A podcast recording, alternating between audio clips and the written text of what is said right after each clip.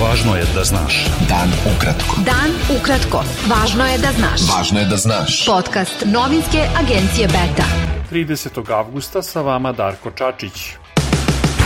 Predsednik Srbije Aleksandar Vučić izjavio je da će odluka o neodržavanju panevropske el ge be te manifestacije EuroPride u Beogradu biti poštovana I da ona neće biti promenjena. Šta sad mi treba da kažemo?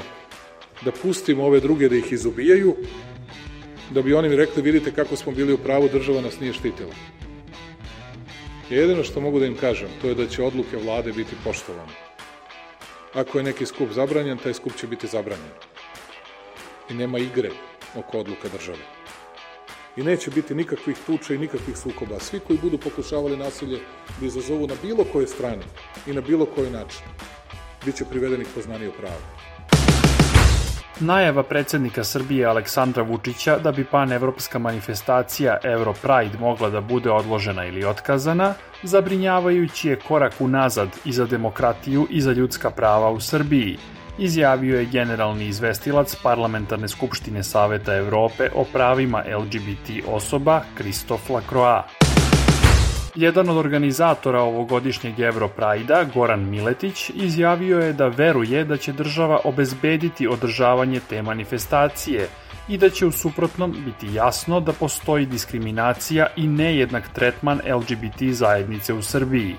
Miletić je naveo da država mnogo manje napora treba da uloži u obezbeđivanje skupa el ge be te zajednice nego jednog ozbiljnog fudbalskog susreta kakav je sutrašnji derbi Crvene zvezde I Partizana.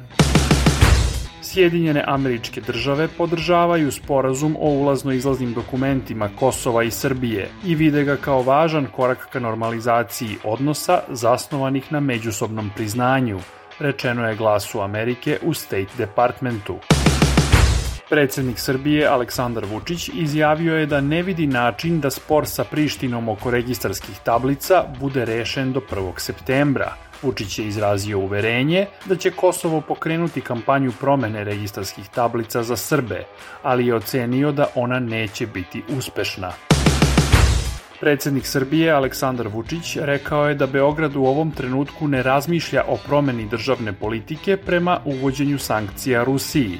Vučić je rekao da se takva politika do sada pokazala pametnom, uprkos brojnim teškoćama I pritiscima koje je, kako je rekao, rukovodstvo Srbije moralo da izdrži.